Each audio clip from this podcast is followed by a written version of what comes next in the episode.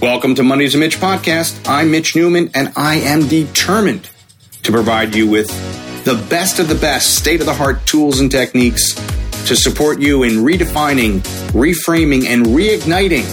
That's a lot of re's. That flame inside of you that will propel you to your next levels of success.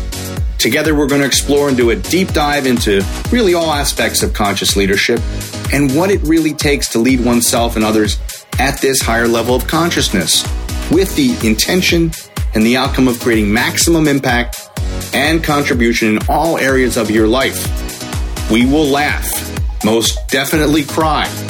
The good cry, of course, hopefully, and without a doubt discover the magic that exists inside of each and every one of you. So, if you're not afraid of the unknown, let's get to it.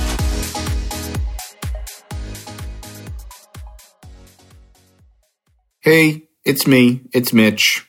I am abundantly grateful that you're here, that you have found me, that we have found each other in this moment, wherever you may be. If you're driving in the car, if you have your headphones on and you're just sitting comfortably on a couch at home and just kind of taking it in, this is an opportunity to, you know, digest some different aspects of conscious leadership and ways that we can lead ourselves and inspire the leadership in other people. I think that's what's really always very pressing for me. I'm always thinking about the next person.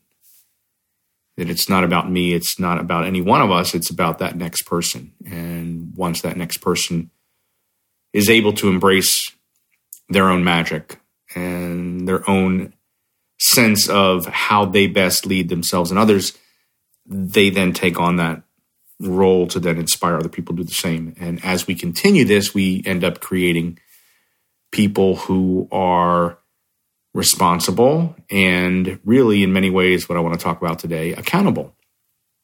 This idea that we hold ourselves accountable and sometimes hold others accountable or or ask others to hold themselves accountable actually is even a better way i think my sense.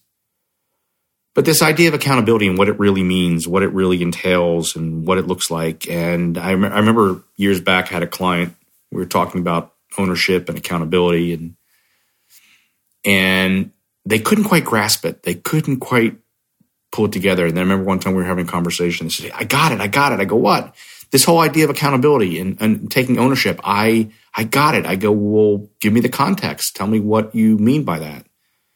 Well, what I realized was, is that um, I take ownership and I hold myself accountable for staying in my relationship with my girlfriend longer than I should have. and I remember saying to myself, okay,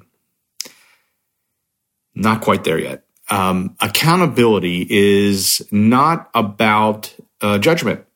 It's not about judging others. It's not about judging yourself. It's about your actions, your words, and your behavior are in alignment, which really equates to your integrity.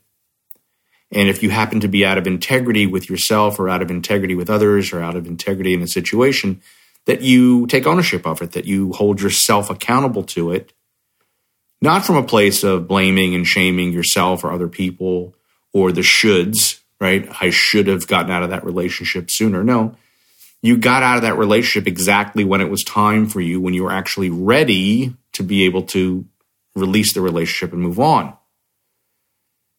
And it's the holding ourselves accountable, I think, for for for many people that becomes such a a challenging aspect because it, it they associate it with accessing within themselves or finger pointing at somebody else a sense of blame. And that's really not what it's about. It's not about blaming. It's not about finding fault. It's it's about um, a personal assessment uh, about how perhaps I behaved in a situation or how I handled a situation. And when we can model accountability in a really healthy way, because it's coming from the heart and it's without judgment, we're modeling that for other people so they start to grasp and understand that it doesn't have to be traditionally the way they've always seen it about holding somebody accountable as if it's their fault and they're at fault. So it shifts it shifts the whole way we look at accountability. And I notice this in a lot of different situations where people in the process of of of wanting to take ownership of a situation, they and it's a repeat pattern. I mean, my God, it's a repeat pattern. They they they attempt to judge themselves into better. Like I'm holding myself accountable and I'm just so friggin' sick and tired of this behavior and why I keep doing this and I'm not going to do it anymore and and they literally judge themselves into better or think that they're judging themselves into better. See, sometimes the reality is is that is that if that works, then you, you won't be repeating that pattern. Because it doesn't work.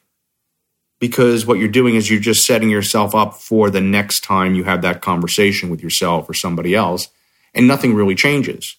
Because you're you're you're attempting to base a and create a sustainable change based on something that is fear based something that is uh, judgmental um, instead of instead of from that place of accountability of ownership of of the acceptance of what I have created to date based upon my behavior, based upon my beliefs, based, based upon my thoughts, my emotions, all of it together, right? That's the actions, words, behavior, all of that equaling your integrity in a situation or, in fact, with other people.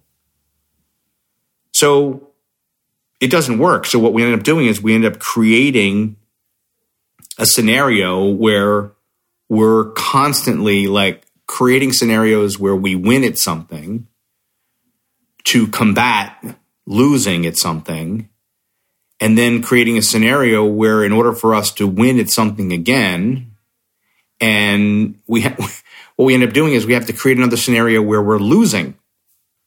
So we keep going backwards in an attempt to go forwards. And so it's this finite game of winning and losing winning and losing. We're constantly challenging ourselves to get out of it. So if we don't create something in the negative for us, if we don't create something where we're, our back is against the wall, right? If your back is consistently against the wall, it's because that's where you think you function best. And all that does is propel you temporarily into something that is seemingly better, yet it's not sustainable because the equation in your brain and your body is my back has to be against the wall for me to actually do something about it. So if you do something about it and you succeed and it's and it, you don't sustain it, what do you do? You fall back into my back It's against the wall. So you become addicted to your to this idea of winning. This uh, addicted to this idea that there's this finite game that we're playing each and every day and yet we keep recreating this. And, and I, I have people call me all the time. They'll just say the same thing. And I'll say, you know, it's so interesting. We've had this conversation a dozen times where you think you finally get it. And now you realize that you're sick and tired of this. And it's ridiculous already. And it's enough already. And then you spend 10 minutes doing something slightly different. And then sooner or later, you know, you feel a little temporarily better about something, and sooner or later you're back into the same scenario and you're calling up that you're sick and tired of something. That you're sick and tired of something. So you become addicted to this whole process. And you're you're basically just orchestrating, you're in a constant space of orchestrating your next scenario of your back being against the wall in this overcome to become kind of type of scenario. Yet, if it was sustainable, if you were actually overcoming to become, you would stay in that becoming. You would always be becoming. You wouldn't be falling backwards. So it's an interesting dilemma and, and, and a case that people build against themselves. So it, it never allows you to, to create what I often reference as SLR, sustainable lifetime results, because you're always finding ways to keep repeating the same patterns over and over and over again. And as long as there's enough of a gap between back against the wall and then succeeding and winning, where you can celebrate for a period of time, you don't realize that you're you're still sliding and sliding and sliding. You don't really this doesn't really all make sense to people. They just get to that point when their back's against, well, you know, I'm so sick and tired of doing this stuff. I'm so sick and tired of find, always finding myself in this situation. So you, you attempt to judge yourself back to better or judge yourself into better, and it never, ever lasts. So accountability is, is ownership without judgment, without having someone to blame, without having someone to point the finger at, and that includes yourself. So if you start to change the actual behavior and you actually change the belief that you're holding on to about what it is that you're going through and what it is that you're experiencing and really start to shift that, now you're actually realizing that each and every day you're not looking to win, you're already winning. Because you've shifted the behavior pattern. You don't have to constantly create the stress in the body, the the fight or flight to somehow feel like you're alive and you're actually in the game. That you're that you're not on the way to winning but you release all of that and you realize you're already winning. Just by the simple fact that you get up every day and you exercise a deeper level of self-care you put good food in your body you exercise a bit you do some meditation or some reading or both you do some writing whatever it is that helps to to ground you into and solidify these new beliefs that you're creating so you don't have to keep revisiting the old stuff. And then the beauty of it all, the real beauty of it all, from my perspective, is now you get to teach other people how to do that for themselves. You get to model it and you get to teach it. That's where the shift happens because now you realize this is not about me. This is ultimately about proving to myself that I'm I'm capable of, of making a sustainable shift and a change for the better. And now that I have that belief inside of me and I know it's possible, now I want to inspire the next person to do that. And I want to have this depth of conversation with that next person in the process of it all and work with that person in the process of it all because once they get it, they're going to want to share that with the next person they're going to want to make that investment in something bigger and greater than themselves. And sometimes that bigger and greater themselves is really that next person. Then we're creating not only sustainable lifetime results for ourselves, but we're watching it manifest for other people. And then,